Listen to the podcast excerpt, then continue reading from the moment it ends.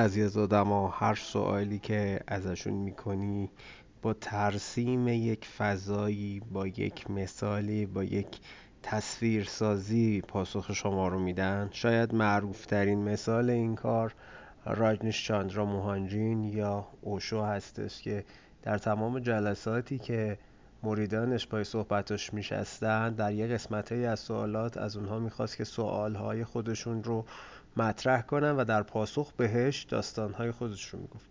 در گفتگویی که 11 همه اردیبهشت ماه 99 با جناب مهندس مهرداد ایروانیان داشتم حول بحث همهگیری یا همین پندمی بیماری کووید 19 اولین سوالی که ازشون کردم در رابطه با این جریان و این همهگیری یک پاسخ بی‌نظیر به من دادن و تفسیری کردن از یک نت یا شبکه نامرئی که هر حرکتی توش می‌تونست خیلی سنگین تموم بشه.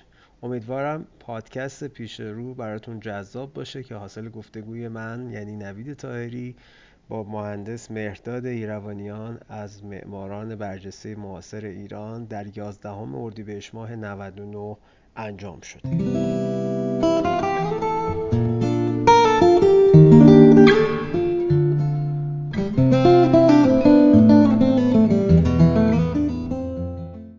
سلام عرض ادب جناب مهندس سلام قربون شما. خوبید؟ فدای شما بشم. اول باید یه تشکر ویژه داشته باشم که دعوت من رو پذیرفتید و در این فضای به اصطلاح متعدد و شلوغ این روزهای سوشال مدیا مهمون این صفحه شدید. خواهش می‌کنم. در خدمتتون هستم. خواهش می‌کنم جمیعا عرض به حضورتون. خب حالا من چون که نمی‌خوام این زمان ارزشمند رو از دست بدیم. خیلی سریع میرم سراغ محور اصلی گفتگومون تا در ادامه برسیم به بحثایی که حالا شاید برای بچه هم خیلی جذابتر اون قسمت ها ما یه بحث رو شروع کردیم توی این چند جلسه که داشتیم تحت عنوان این شرایط همهگیری و تاثیرش روی معماری و زیست ما. من کلیت این داستان رو می‌دونم که خب شما جزء معماری هستید که اصولا صاحب نظر هستید توی بحث کار معماری شهرسازی. این رو تا چه حد با وضعیت زیست ما موثر می‌دونید تاثیرگذار می‌دونید یا به هر شکل دیدگاهتون رو من می‌خوام اینجا داشته باشیم.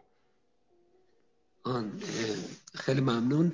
فقط یه چیزی هست من در واقع پاسخ سوال شما رو شاید نتونم به این سراحت بدم ولی شاید در خلال بحثایی که حالا برای شما حالا چیزایی که تعریف می‌کنم.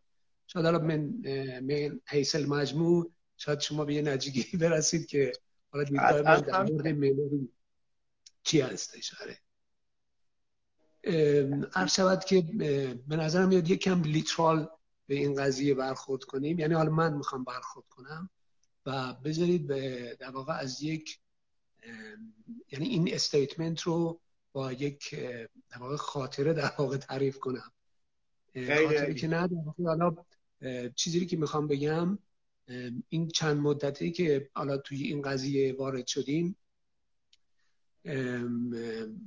در واقع من رجعت کردم به یک موضوعی که حالا مقایسهش می‌کنم با وضعیت فعلی و شما حالا می‌بینید که از اون وضعیت به این وضعیت ما چه تغییراتی در واقع ایجاد شده. یک وقت من در واقع افسر وظیفه بودم. و حالا رسته منم مهندسی بود دیگه. تخصصی هم که داشتیم مینو تخریب بود. و این حالا تو دانشکده بورژر بودیم و فلان. و به ما در واقع آموزش می‌دادن که چجوری حالا مینا رو در واقع خونسا کنیم و اصلا جنگ حالا جنگایی که در واقع از مین استفاده میشه. بله. این نگرشه در واقع حالا اون موقع به شدت حالا حالا سال هم از اون دوره داره میگذره. ولی موقعی که توی حالا این رست شما میرید یه اتفاق براتون میفته یعنی خیلی کانشس میشید نسبت به بعضی چیزا. من جمله این که مینایی رو که می‌ذارن حالا معمولا دشمن میکاره همه اینا در واقع بوبی ترپ دیگه. یعنی که به صورت مخفی اینا تله گذاری شده. یعنی یه تله هایی هست که شما اگر بهش بگیرید حالا منفجر میشه. بعد برای این تله ها معمولا از حالا نخهای مایگیری استفاده میشه. که شفاف یعنی هستن و بله یعنی نخ... در واقع اینویزیبل یعنی یعنی نامرئیه. و شما بهتون آموزش داده میشه که وقتی دارید توی سایت حرکت می‌کنید توی یک مجموعه حالا محیطی دارید حرکت می‌کنید عناصری که در واقع تشکیل دهنده اونجا هست هر کدوم اینا یک خطره برای اینکه بتونن بهش این نخا رو ببندن. مثلا شما از کنار یه ستون عبور می‌خواین بکنید احتمال این هست که یک سر از این تله به اون در واقع ستون وصل متصل باشه. آره. و شما بنابراین اینا رو تو ذهنتون که تو پلان علامت گذاری می‌کنید هر intersection ی رو که می‌بینید این در واقع به نظرتون میاد که یک خطر جدی هستش. بنابراین به صورت نامرئی اگر این رو فکر کنید یک شبکه ای از این نخا وجود داره توی ذهن شما. نامرئی. آره دیگه. در واقع یک grid system هست.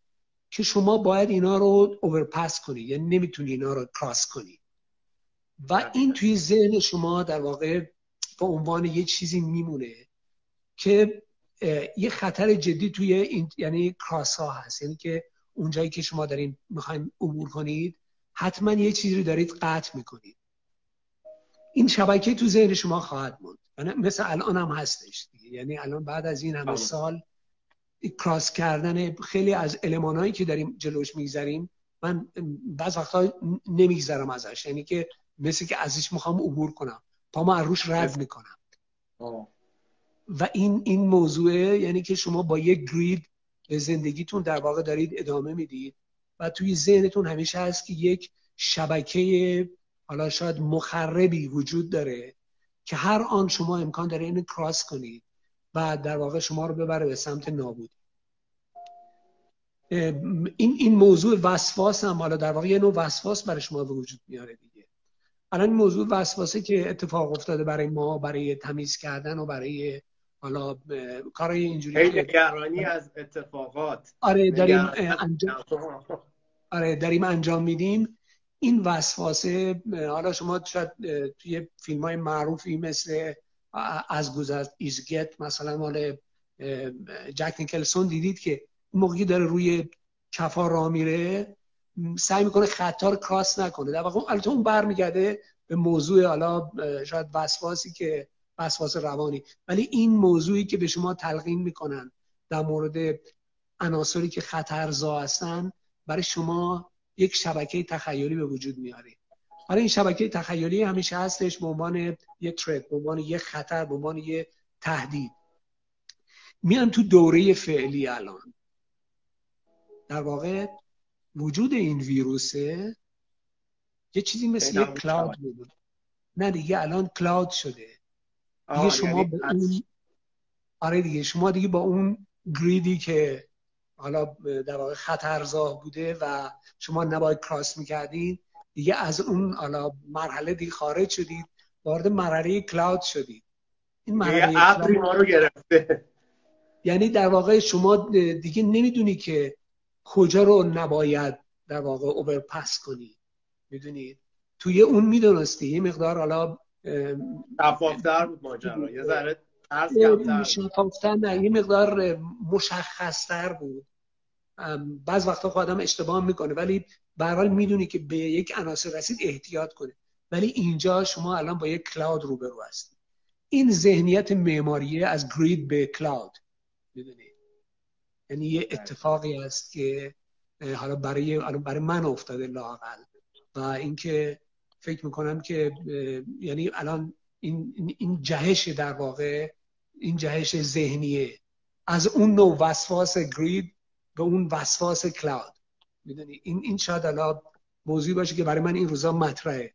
و حالا برای من جذاب دیگه. حالا دیگه که وارد یه نوع حالا شکل دیگه ای شدیم از دقیقا این فضا ابری که ازش حرف می‌زنی جواب مهندس چقدر خوب یعنی شما واقعا استاد روایت هستین. که تو معماری و شهرسازیتون روایت رو دارید شاید یه همچین سوالی رو انقدر تمثیلی و روایت گونه پاسخ من رو دادید. خب حالا اینجا برای اینکه یکم من این رو بنشونم تو ذهن خودم و مخاطبین و یکم شفافترش کنیم این ابری که الان ما رو احاطه کرده خب بالاخره فضای زیستی ما در داخل این ابر قرار گرفته. public space ها نمی‌دونم خانه ها حمل و نقل شهری همه درگیرن با این ماجرا. البته خب این صحبت مال ما وقتیه که این شرط ادامه پیدا کنه. چون هر آن ممکنه الان همین یکی دو روز اخباری اومده که آقا یه واکسنی داره تولید میشه و ممکنه اصلا این ماجرا خیلی زود خط بشه. شاید هم ما خیلی زود فراموش می‌کنیم چون اصولا ما حافظه تاریخی چنان قوی نداریم. ولی اگر شاید ادامه پیدا بکنه و این کلاود ما رو ترک نکنه تاثیر جدیش که یکیشو گفتید الان وسواسگونه داریم به همه چیز نگاه می‌کنیم. حالا شهر معماری اونها چه جوری می‌خوان تاثیر بگیرن از این فضای ابری وسواسگونه؟ یعنی چیزی برای این داریم تعریف حالا؟ آره اون رو نگاه کنید ما مدت هاست که expire شدیم. می‌دونی چی میگم؟ یعنی که مدت هاست ما واقعا وارد حالا من من دارم توجه می‌کنم به این قضیه که میگم یک cloud خیلی وقتی که ما از لحاظ هایجین در واقع جهان وارد این مسئله شده. حالا شما الان ما با این حالا کووید 19 الان روبرو هستیم. ولی سال هاست که با انواع و اقسام ویروس ها داریم زندگی می‌کنیم و از بین این حالا کلاودی که در واقع دارن درست می‌کنن رو داریم رد می‌کنیم خودمون. این مشی رو که در واقع دارن تولید می‌کنن رو ما خودمون رد می‌کنیم و داریم زندگی می‌کنیم. مثلا اینکه این قبلا اتفاق افتاده. الان شاید یه مقدار بولد شده و اینکه ماها داریم به حالا خیلی متمرکز بهش نگاه می‌کنیم. ولی فجیع تری حالا وضع مثلا شما توی حالا 1918 شما می‌بینید اون اسپانیش فلو مثلا به همین حالا اون که خیلی وحشتناک یعنی بین 50 تا 100 میلیون آدم رو در واقع می‌گیره. آره. و این وحشتناک دیگه. منتها ما توی اون قضیه در واقع وارد شدیم. موضوعی نیست که الان به نظرم حالا خیلی جدید باشه. فقط اینکه الان به یک وضعیتی رسیدیم که اینقدری که حالا این این من مقایسه کنم با همون 1918 در واقع اسپانیش فلوه. آماری که حالا میگن بین 50 تا 100 میلیون خب خیلی تفاوت 50 تا 100 میلیون. علتش می‌دونید این موضوع مهمش چی بوده؟ موضوع مهمش این بوده که تنها کشوری که توی جنگ نبوده اون موقع اسپانیا بوده. اصلا این این فلو هم از اسپانیا نبوده. به دلیل اینکه سیستم سانسور اسپانیا کار نمی‌کرده به کشورها نبوده که تو جنگ باشن. مثلا فرانسه بوده آلمان بوده حالا کشورهای اروپایی بودن. اینا همه آمارا رو آورده پایین برای خودشون. و به این دلیل کسی حالا نمی‌دونسته که بین 50 تا 100 میلیون نمی‌دونستن آمار چقدر هست. و این در واقع فجی بودن قضیه رو همه میفته گردن اسپانیا اسمش هم میشه اسپانیش فلو. بخاطر تنها جایی که سیستم الا سانسور هم نداشته اینجا بوده. و شما مقایسه بکنید با وضعیت ما می‌بینید که انقدر الان وضعیت فجی در واقع همه جا وجود داره. ولی شاید به خاطر بعضی از این موضوعات مثل سانسورهای این شکلی همه اتفاقا آدم اینقدر حالا بول یعنی نمیبینتش ولی الان یه جوری شده که کوچکترین چیزی که حالا شما اتفاق میفته بلافاصله رو میدیام میاد یا چیزای این شکلی. و خیلی هم حساس شدیم آقای مهندس یعنی خیلی هم حساس شده آره. و اون آره ارجاع تاریخی که گفتید خیلی جذاب بود برای من که حالا اینو تو بستر تاریخ می‌بینید.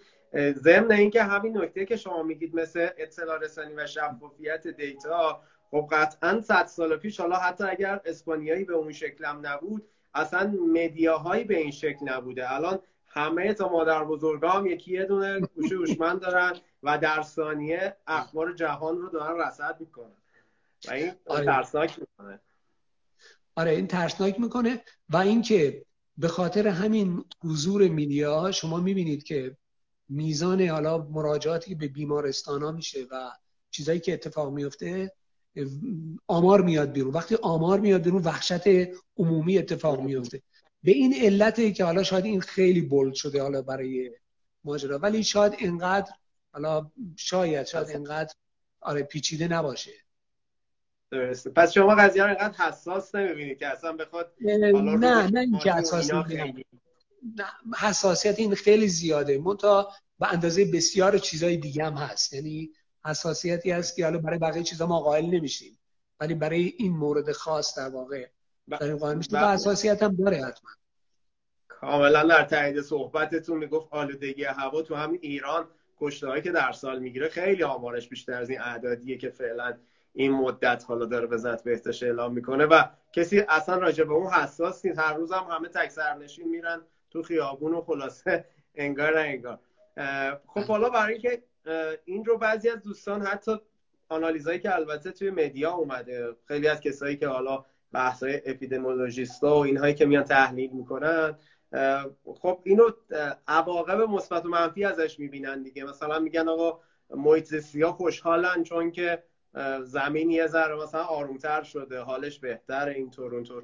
آیا رو این جنبه هاشم به نظر شما یه اتفاق واقعا افتاده؟ یعنی واقعا زمین داره شرایط بهتری رو طی می‌کنه تو این اوضاعی که ترسیدن.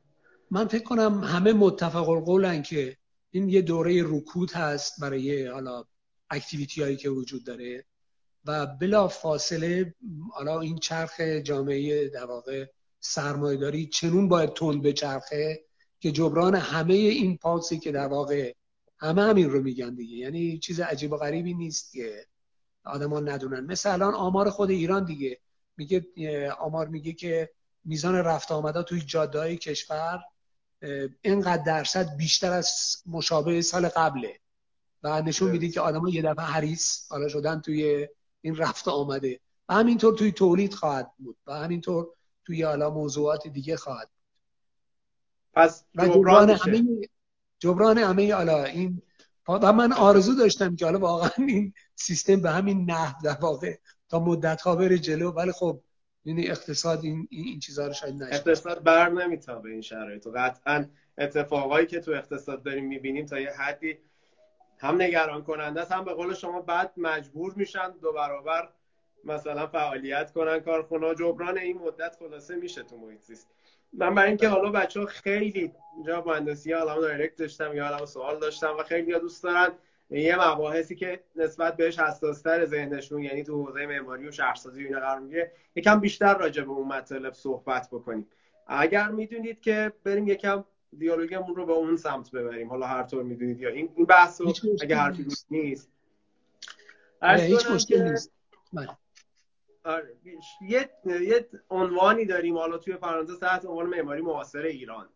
این واژه رو شما به عنوان یه منش یا روش بهش باور دارید؟ یعنی امروز این دو سه دهه اخیر ما یه سبکی داریم یه اوردری داریم که تو این جایگاه می گنجه مثل اینکه بگیم آقا مثل سبک های مختلف مدرن پست مدرن غیر یه چیزی که حالا اسم خاصی هم نداریم براش دیگه میگیم معماری معاصر ایران.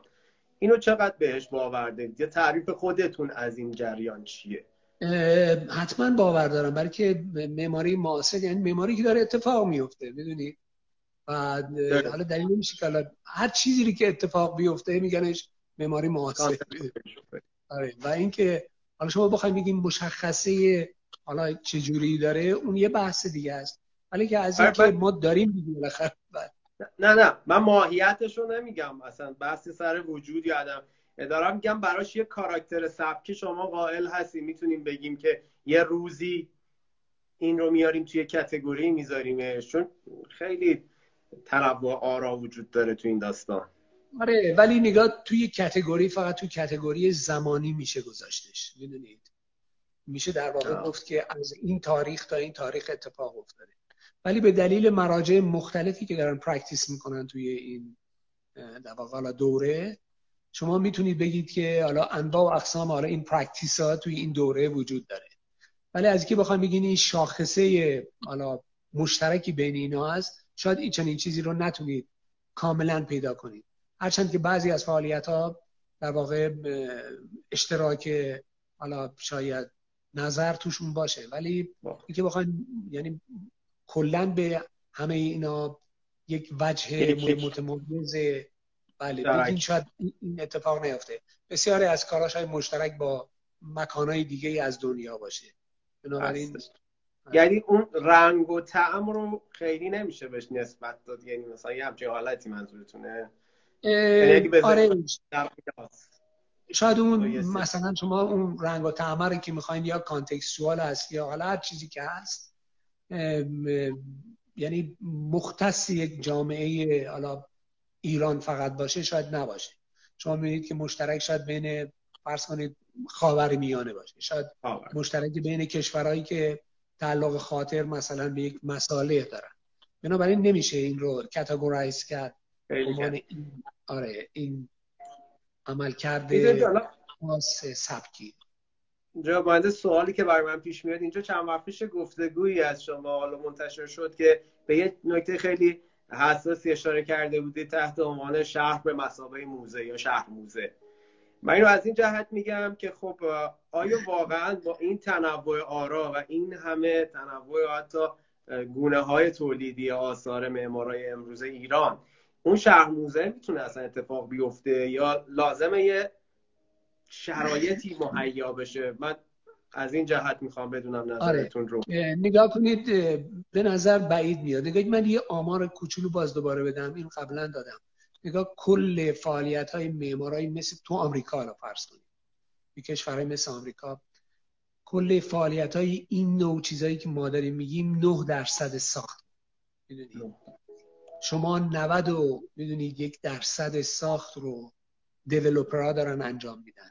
می‌دونید بنابراین شما نمی‌تونید بگید تو 9 درصد می‌تونم من در واقع شهر موزه درست کنم. شما تنها کاری که می‌تونید بکنید باید یعنی واقعا اگه بخواین به اون ایندیویدوالیسمی که اگه اعتقاد داشته باشید اینکه واقعا کارتون رو به بهترین نحو انجام بدیم اگر به بهترین نحو کار کنن تمام معمارا هر کسی باز نمی‌تونیم ما این پیوند عمومی شهر رو در واقع رعایت کنیم و بگیم که این شهر موزه شده. یعنی نهایتا این یک یک دیدگاه آرمانی است. همراه شما باید 91 درصد جامعه که در واقع داره از یه الگوهای غیر اینجوری یا غیر از معمارا دارن استفاده می‌کنن اونا هم باید بپیوندن به این کاروان که از توش بشه در بیاد. و بنابراین عملی نیست. یعنی ولی... سهم معمارا رو قلیل می‌دونید. سهم معمارا خیلی اندکتر از اونیه که سهم معمارا خیلی کمه. بله. مخصوصا با این دولتی که در واقع با این حکومتی که ما داریم که حالا 80 درصد اقتصاد دستشه و اون تو 80 درصد اقتصاد خیلی معماری پیش میاد اگه باید پیش بیاد. ولی پیش نمیاد دیگه درست؟ نمیاد. بنابراین اصلا یه رویاست این که شما بتونی شهر موزه داشته باشی. ولی ما باید به هر حال فعالیت خودمون بکنیم که بتونیم در واقع اون قطعاتی که به ما میسپارن اونا رو در واقع واجد اهمیت در واقع انجام بدیم. کاری که اتفاق میفته اونا میشن به عنوان لندمارک های بعدها شاید. شاید بله. بشن لندمارک که اینا رو نگه داریم. یه وقت بود که حالا روسی در مورد ونیز این رو می‌گفتن می‌گفت که من حتی خیلی معتقد نیستم که شاید تمام ونیز رو پریزرو کنیم و نگه داریم. لندمارک هاشو نگه داریم.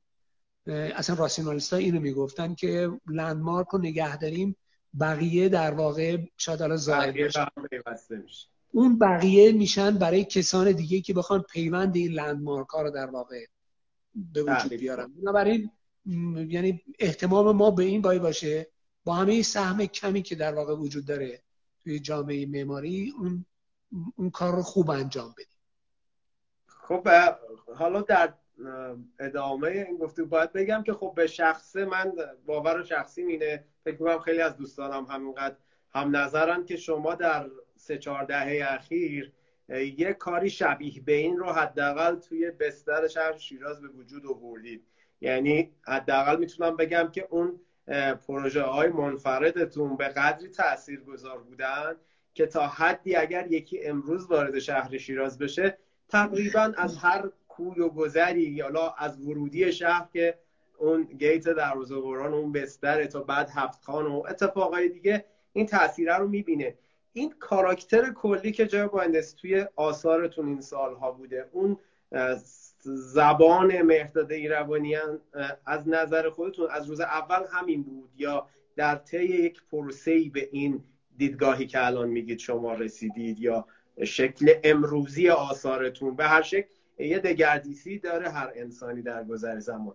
این رو از کجا اومده است؟ من منشأش برام جذابه چون تو کانتکست شیرازی که شما شروع کردید که زمینه قبلی به این شکل وجود نداشت.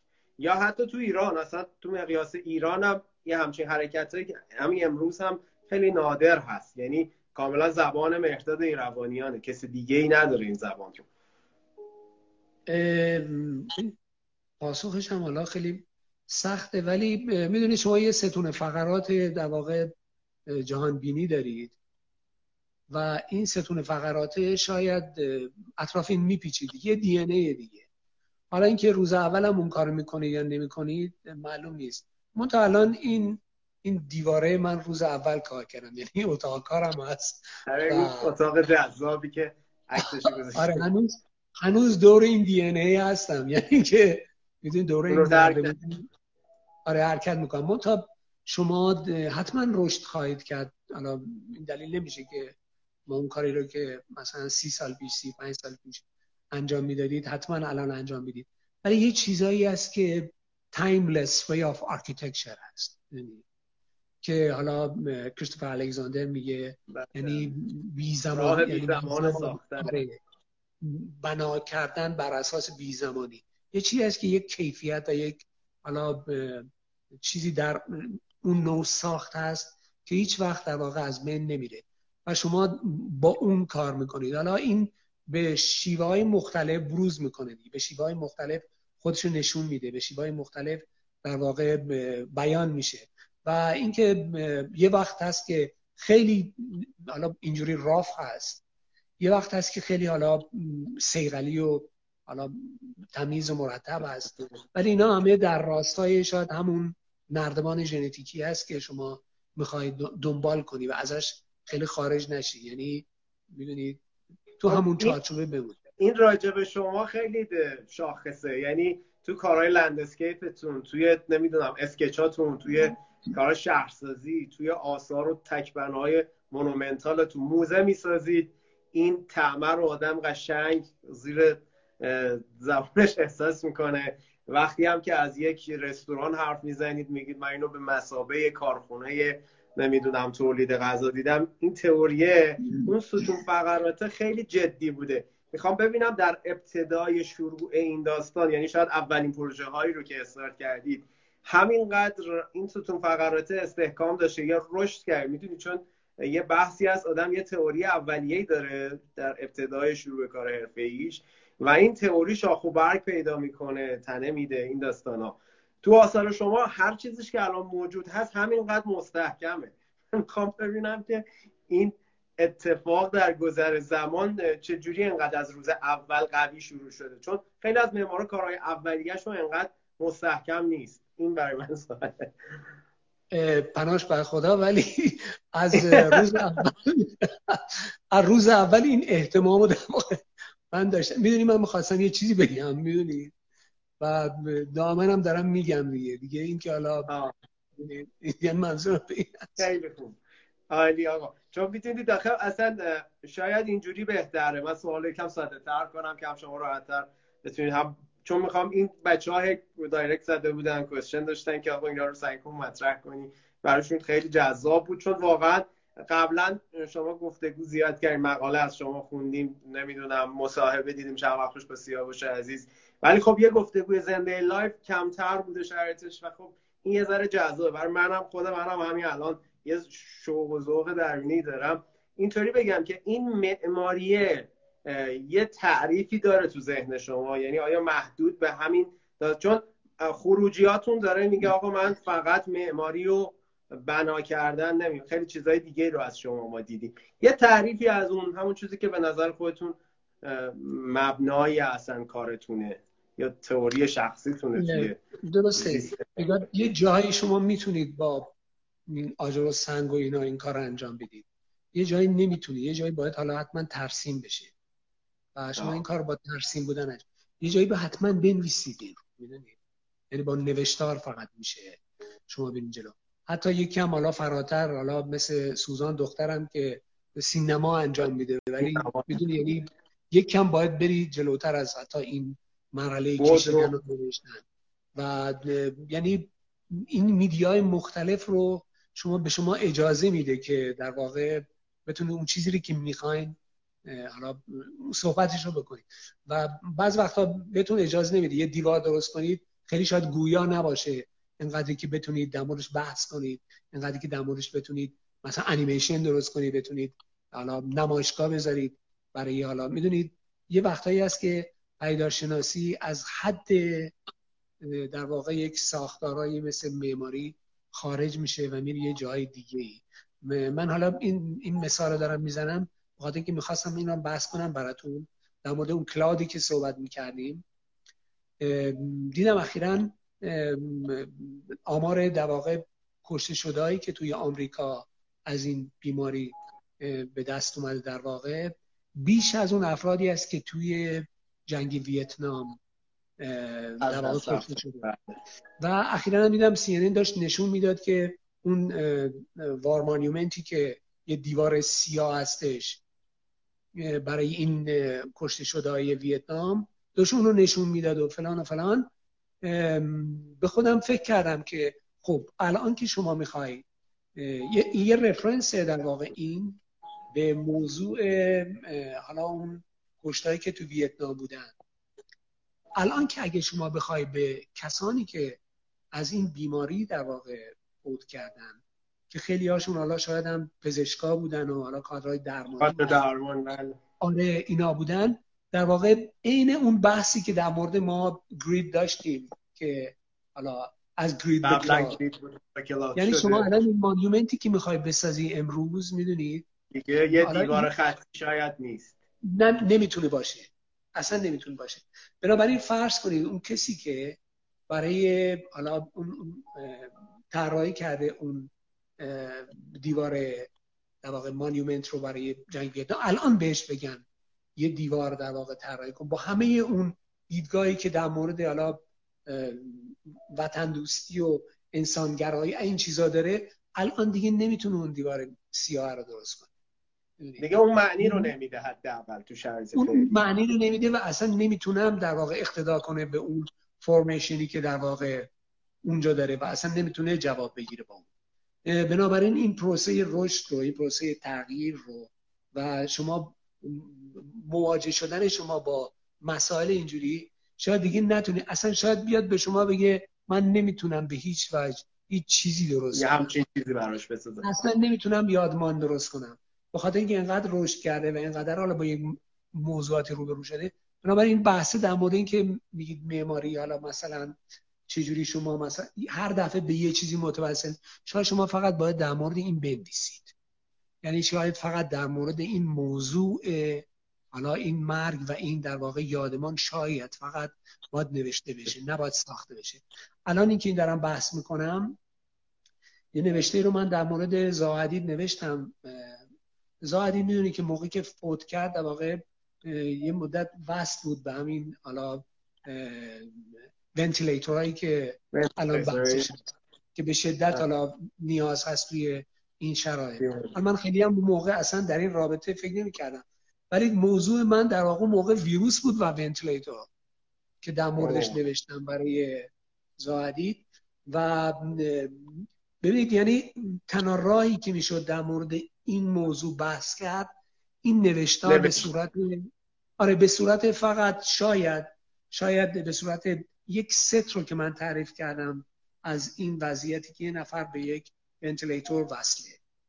و کل ماجرا این بود و اینکه چجوری یه ventilator می‌تونه فضا رو expand بده از درون یه آدم بره داخل ventilator. نه اینکه اون فقط بیاد درون تو. و این موضوع آره این این اون وقت شما به نوشتار باید متکی باشید. دیگه معماری مفهومی نداره می‌دونید آره جواب مهندس یاد اون یادمانی افتادم که بعد از سپتامبر 11 لیبسکین ساخت جای برجای تجارت جهانیه فضای توهیه که یه آبشار مانندی میریزه به داخل و فقط یه نور عظیمی رو تو شبا داره که بله. یادمان یا چیزی رو واقعا نساخت لیبسکین به جای اون. و بله. شاید این اتفاق هم یه جوری لیبسکیند رو یه آدم دیگه ای کرد توی دنیای سوپر استارای معماری. پس اعتقاد تو میده که این media هه بر اساس اون حرفه تا یعنی مهم اون حرف است. اون concept اون ایده رو اون نکته رو یکی باید داشته باشه. حالا اینکه چجوری بیانش می‌کنه شرایط تأثیر گذاره که این media ی چی بشه. درسته؟ آره نگاه, توی توی هنر این اتفاق افتاده دیگه. نگاه کنید دیگه هنر باز دسته دسته شده. یعنی که باز فکر می‌کنن که ما فقط نقاشی نمی‌تونیم بکنیم. باید بریم مثلا پرفورمنس کار کنیم. باید بریم اینجوری بیان کنیم. توی بیانمون باید با این مثلا حرکت می‌دونید؟ یعنی اونم در واقع تجزیه شده رفته به توی این معماری هم در واقع این است شما یه حرف می‌خوای بزنی یه جاش میشه این کارو کرد. تا یه جاش. ولی بعد از اون باید شما حتما بری روی میدیای دیگه بری حالا. مثل الان من و شما دیگه مجبوریم در مورد آره. حرف ولی خب معماری که نیست قطعا قطعا. این موضوع محور صحبت شده که به اینجا بیایم. خب حالا اینو که الان گفتید من یه چیزی به ذهنم خطور می‌کنه که عملا پس شاید با این دیدگاه معماری دیگه تعریفش از معماری یکم فراتر میره دیگه. یعنی اون آرت و این داستان ها رو هم یه جورایی در بر می‌گیره یا بالعکسه. یعنی ما میایم بالا هنر و اون مدیا ها میاد زیر گروه این. یا ما هم یه گوشه ای از اون اتفاق هنر هستیم. چه جوری میشه به نظرتون؟ نگاه کنید همیشه تجرید و تعمیم در واقع وجود داره. یعنی چی؟ یعنی که شما دائما دارید کارا رو مجرد می‌کنید و میرید جلو. مثل همین هنر رو دیگه. هنر دائما داره شاخهای نوین به هم ولی بعد یه اسکوپ خیلی کلی یه آکولاد بزرگ یه کروشه بزرگ باز دوباره خیلی چیزها رو برمیگردونه توش. معماری هم به همین ترتیبه. یعنی شما دائما داره تجزیه میشه به حالا در واقع ریزدانه های دیگه ای ولی ریزدانه ها باز داره یک وسعت بزرگتری می‌سازه به اسم معماری. می‌دونید یعنی که یک حرکت رفت و برگشتیه. تو اکسپانشن حالا همون رشته در اون خودش تقسیم میشه و رشته رو بزرگ می‌کنه. می‌دونید مفهوم رشته رو بزرگ می‌کنه. خیلی جالبه. چون من الان یادم اومد یه گفتگوی سالها پیش من اون موقع سال 84 5 بود. دانشجو ارشد بودم. شما راجع به این بحثی که معماری از کل میاد به جز یا از جز میره به کل اگه اشتباه نکنم توی پانلی با جناب افشار نادری اشاره کرده بودید که معماری می‌تونه از دیدگاه جز هم شروع بشه و تعمین پیدا کنه به یک کلی. حتما حتما. بله. از هر دو در واقع موضوعه در واقع می‌تونه این اتفاق بیفته. و کما که می‌دونید ماها در واقع عادت کردیم توی این مهندسی خطی که در واقع بشر به وجود آورده برای خودش یعنی تمام دنیا رو تجزیه کردیم. یعنی کار ما تجزیه بوده.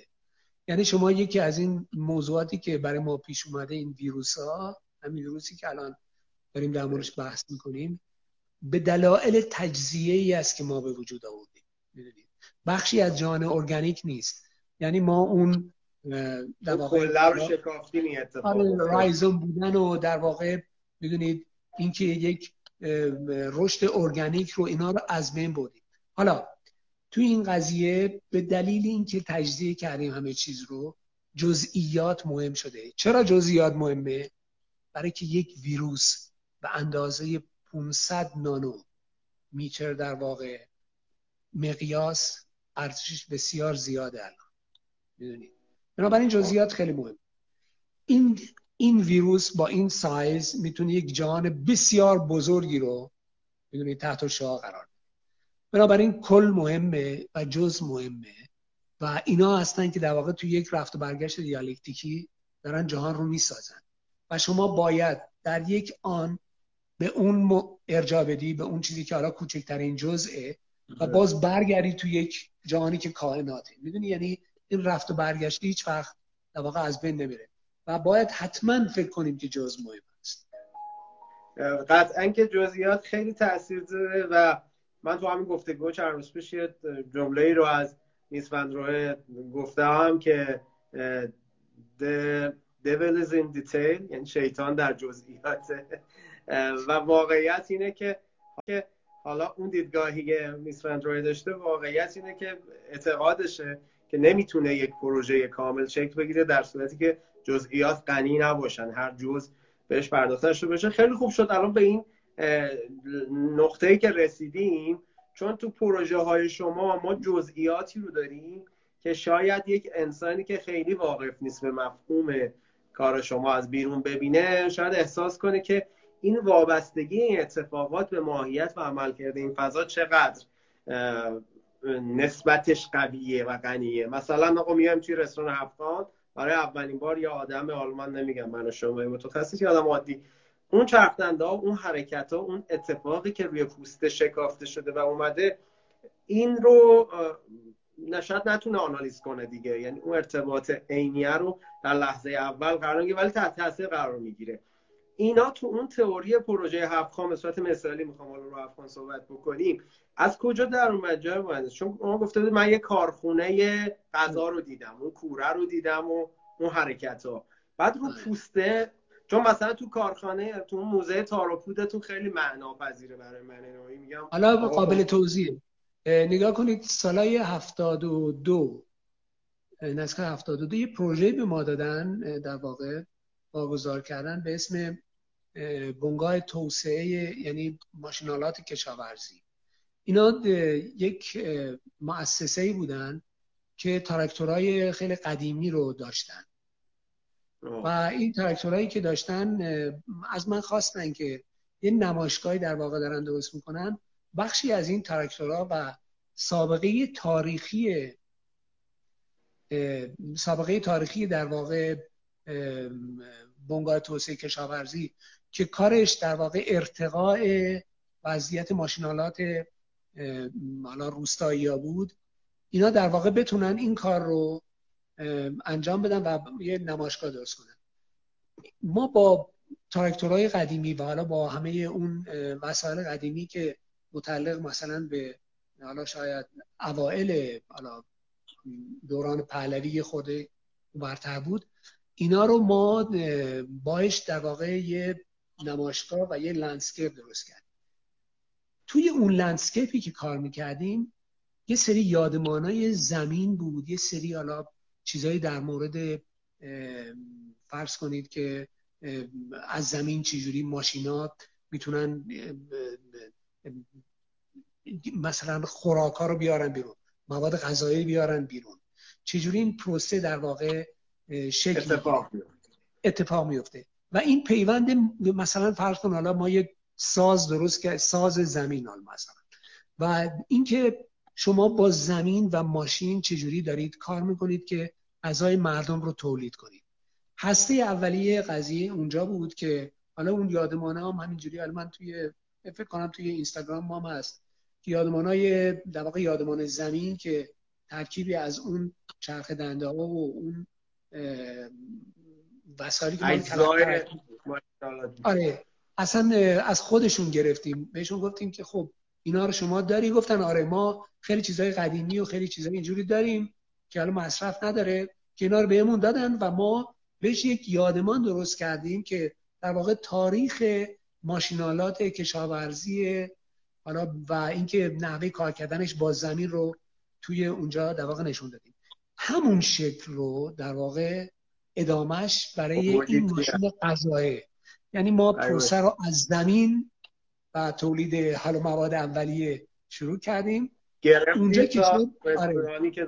یکی از دلایل این بود که ما رفرنس شکلی برای خودمون برای مثلا فرض کن شما حتما از کسانی که به شما می‌خوان ارجاع مثلا میگم یه یه مدرسه بدن یا یک مسجد بدن یا یک چیز یک کتابخونه شاید به شما بگن که ما داریم چنین ولی به شما برای یه رستوران خیلی ارجاع شاید وجود نداشته باشه. بنابراین این لینکه در واقع ما از, اونجا بهتره که پدیدارشناسی کار کنیم. بهتره که از زمین و بعد از ماشین غذا در واقع این پیونده رو داشته باشیم. مثلا بیلی که حالا استفاده می‌کنیم داریم توی افغان مثلا بیله آره یعنی این, این رو از اونجا در واقع به ارث بردم من. که از سال 72 که بعد اومدیم اینجا توی 80 خورده که اینو کار کردیم اینو همراهمون در واقع آوردم اونجا و ماشین غذا در واقع متکی بر اون همون عناصر رو یعنی پس این پروسه این فکر کنم بیشتر به اون حس روایت گونه آثارتون برمیگرده چون شاید شاید هم ناچاری که شما یعنی نمی‌تونی خیلی چیزی دیگه غیر از این بگی. می‌دونی؟ یعنی که نمی‌تونی بگی من یه ساختمون مثلا می‌خوام رنسانسی رستوران داشته یعنی این, این, این احساس خوبی رو که همراه با این بوده و به قول شما این چیزی که در محدوده توان بوده رو به خب بعد آخه مثلا خیلی اتفاقای دیگر هم تو پروسه این داستان داریم. من فکر کنم اینها به قول خودتون حملش کردید توی پروژه حالا تو هر پروژه‌ای به یک شکلی با یه مقیاس. چون تو اون پروژه شهرک صدرا هم اون بدنه هایی که حالا فلز زنگ زده اونطوری هست و این داستان ها یه مقدار اون حسه رو برای آدم به متبادر می‌کنه. آیا تالا شده یه دلتون بخواد یه کاری رو یه پروژه‌ای رو تولید کنید و هنوز فرصتش بهش نیومده باشه این سالها؟ یعنی یه چیزی باشه که قلبا دلتون بخواد این اتفاق توسط شما میسر بشه. توی ما آره ما خیلی پروژه رو برای شهر شیراز تعریف کردیم که حالا ساخته نشده. مرکز فرنگی های طراحی کردیم پارک های خیلی بزرگ خوب طراحی کردیم. من جمله یه پارک بسیار خوبی که حالا من خیلی دوست دارم واقعا ساخته بشه این پارک در واقع باغ رها هستش که این رو سال 82 طراحی کردیم. بعد این از اون باغای منصر به فرق بود. یعنی که تقریبا حدود یه 33 هکتار باغ بود و ما می‌خواستیم که این اصلا طبیعتش دست نخوره. تمام روی پل حرکت کردیم. در واقع اولین شاید پارکی بود. توی هنوز من فکر می‌کنم اون موقع هنوز کیو گاردن هم توی حالا انگلیس هم هنوز این پلا رو نزده بودن توی سطح حالا و حیف شد که واقعا این اجرا نشد. یکی از دلالی هم که به تاخیر افتاد این بود که درست بود که شهرداری اونجا رو در واقع معامله کرده و گرفته بود. تا مسئله مالکیتش حل نشده بود. تا همین اواخر تقریبا حل شد ولی خوردیم به تعویض شوراها و چیزای اینجوری. و این پروژه بسیار طولانی و در واقع یعنی عملی نشد. و من خیلی دلم می‌خواست واقعا این پروژه اتفاق بیفته.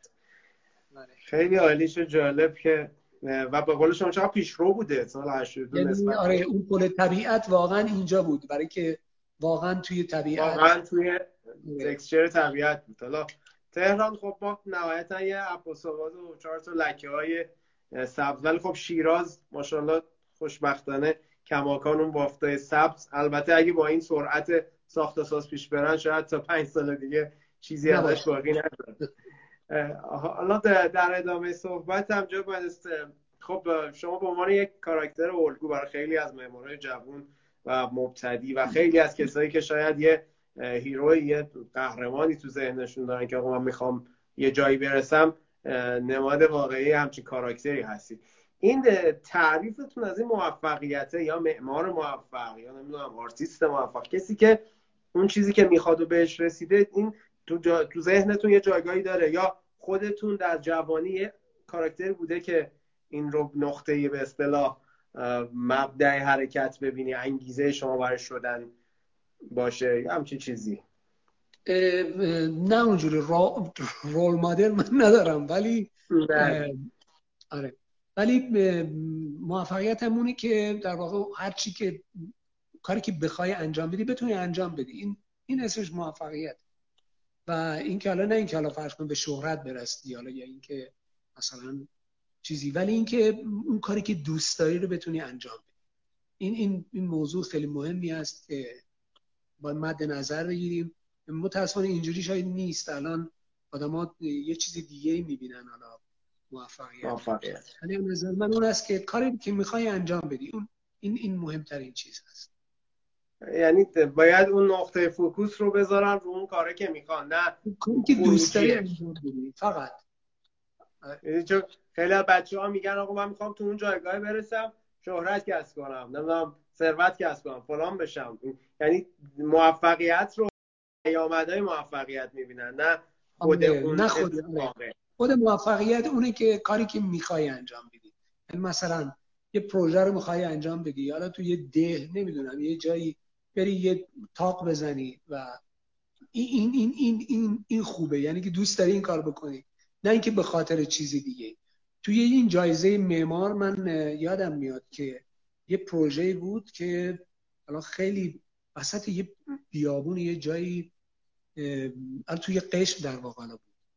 و کار کاری که انجام شده بود و من گفتم حتما ما باید به این جایزه بدیم این بود که یک سری فقط سنگ گذاشته بود برای که مشخص کنه که بالای اون تپه که یک شهر قدیمی وجود داره آثار باقیش. و آخرش هم یه دوازه خیلی کوچولویی بالا درست کرده بود. و این خیلی زیباست که کسی بره توی بیابونی می‌دونی؟ نه توی خیابون نفشه چه می‌دونم حالا فلانجا توی شهر کپیتال ایران مثلا. بره فقط یه پله ایجاد کنه که آدما رو بتونه از یک نقطه به نقطه دیگه ببره که اون یارو بتونن برن اونجا و بتونن یه, یه،, یه محیط رو ببینن. به این میگن کار می‌دونید؟ یعنی وقتی که شما این کار رو انجام میدی یعنی اون کاری که دوست داری انجام میدی نه اون کاری که بحث هم شد حالا توی اون جلسه که آقا این چی است مثلا؟ فلان فلان فلان که شاید معمارانه نیست شاید مثلا حتما گفتم معماری این ویله ها نیست که بسازیم نداره الزاما. آره این, این, این مفهوم است. و اینکه شخصیت اون یارو چقدر مرغوبه که بره یک جایی و این یاد بوشمنا میفتم وقتی که هربرت رید میگه که بوشمنا وقتی که تولید می‌کنن یک اثری رو بعضی وقتا این است که برن یه جای تاریکی یه چی تولید کنن و فقط خودشون می‌دونن این تولید کردن. برای expression اینکه خودشون درک کنن نه برای به نمایش گذاشتن هست. بنابراین موفقیت اون کسی که تولید اثر می‌کنه اون بوده که فقط خودش ببینه. بسیاری از این شاید حتی توی شرق ببینید. اینا میان یه سری حالا قطعاتی می‌گیرن از تو میتراشن که قابل دیدن نیست. یعنی جنبه expression نداره. یعنی کاری که دوست دارن انجام میدن. می‌دونید و اینکه نه اینکه کاری رو انجام بدن که ببینن آدما یا اینکه اونا رو به سمتی ببره. بلکه ارزایشون می‌کنه که چنین چیزی رو از درون یه سنگ تولید کردن و این آره و, و این و این تو این است. اصلا قابل رویت نیست. هیچ کس نمی‌تونه ببیندش. خب رو این صحبتی که میگی جناب مهندس مثلا منظر شهری. خب که ما الان یه موزلی هست که تو همه شهرهای بزرگمون باش مواجهیم. حالا ایران شاید به اندازه امریکا ده درصد دست آرشیتکتا نباشه. نمی‌دونم درصدش چقدره. واقعا کارهایی که تولید معماریه و چقدر؟ هیچ درس. هیچ صفر. و طبیعتا سیمای شهری هم برای تعجب نداره این شکلی هستش دیگه. نباید یعنی انتظار زیادی از کسی که چیزی اهرمی نداره برای تعریف کردن اون فضا داشته باشیم خب حداقل می‌تونم بگم شما تجربیاتی هم داشتید دیگه تو این زمینه که شهر رو یکم اون ظاهره رو اون بستره رو حالا اون بدنه چمران نمی‌دونم. خیلی اتفاقای دیگه که شما تو شیراز دارید.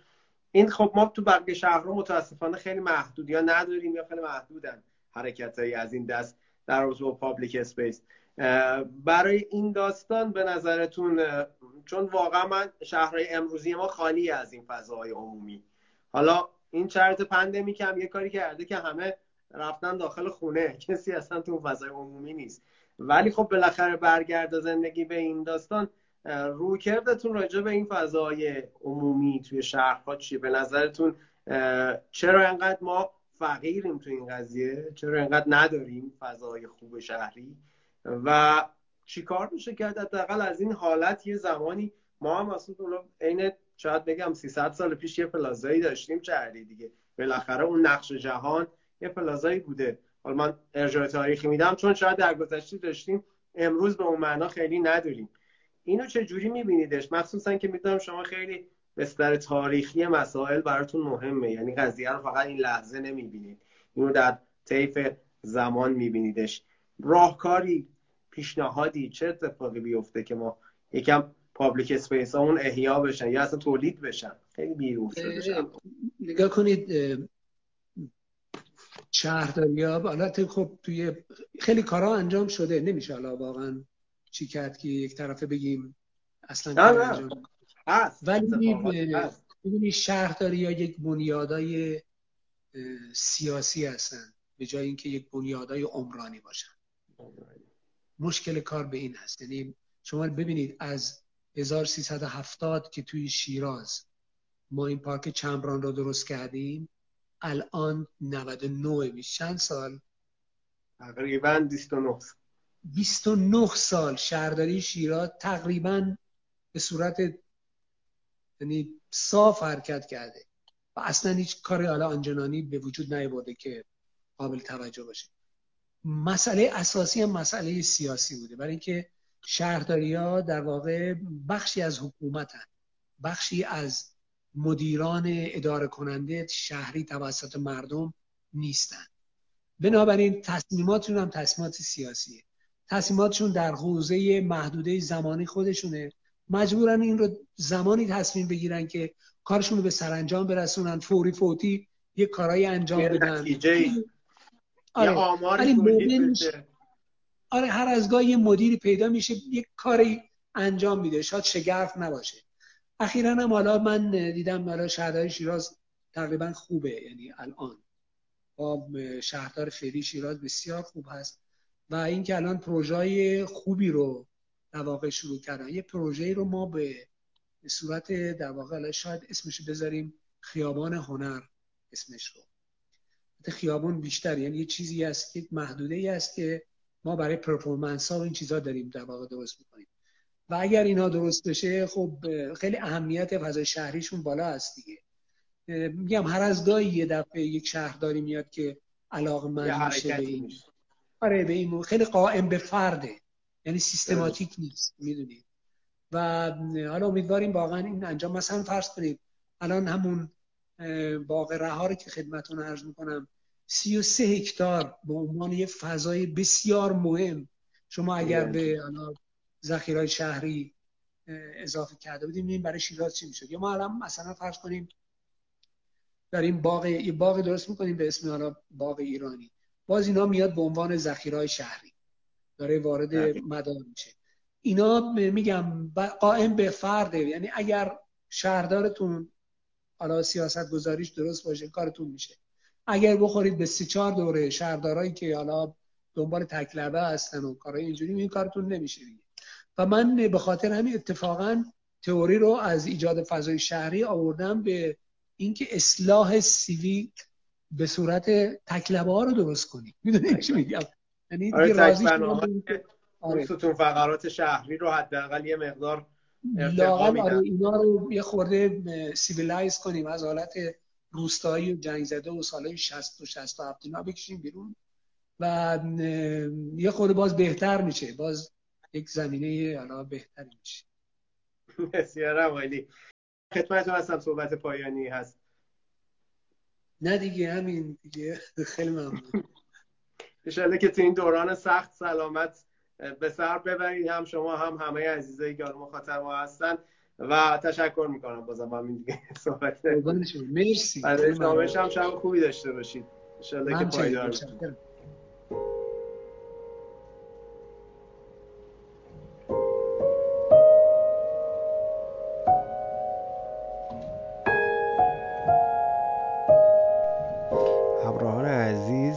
پادکستی رو که بهش گوش دادید.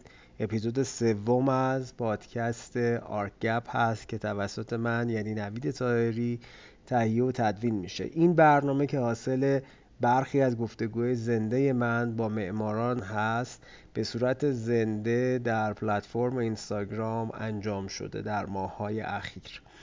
امروز یعنی نیمه مرداد 99 که اپیزود سوم این پادکست داره منتشر میشه من قریب به سی و اندی گفتگو رو با معماران مختلف در صفحه اینستاگرامیم انجام دادم که به صورت فایل ویدیویی می‌تونید در اونجا مشاهده کنید. همچنین کانال یوتیوب ما با آدرس آرک گپ این ویدیوها به مرور بارگذاری میشن. مرسی که گوش دادید به این اپیزود.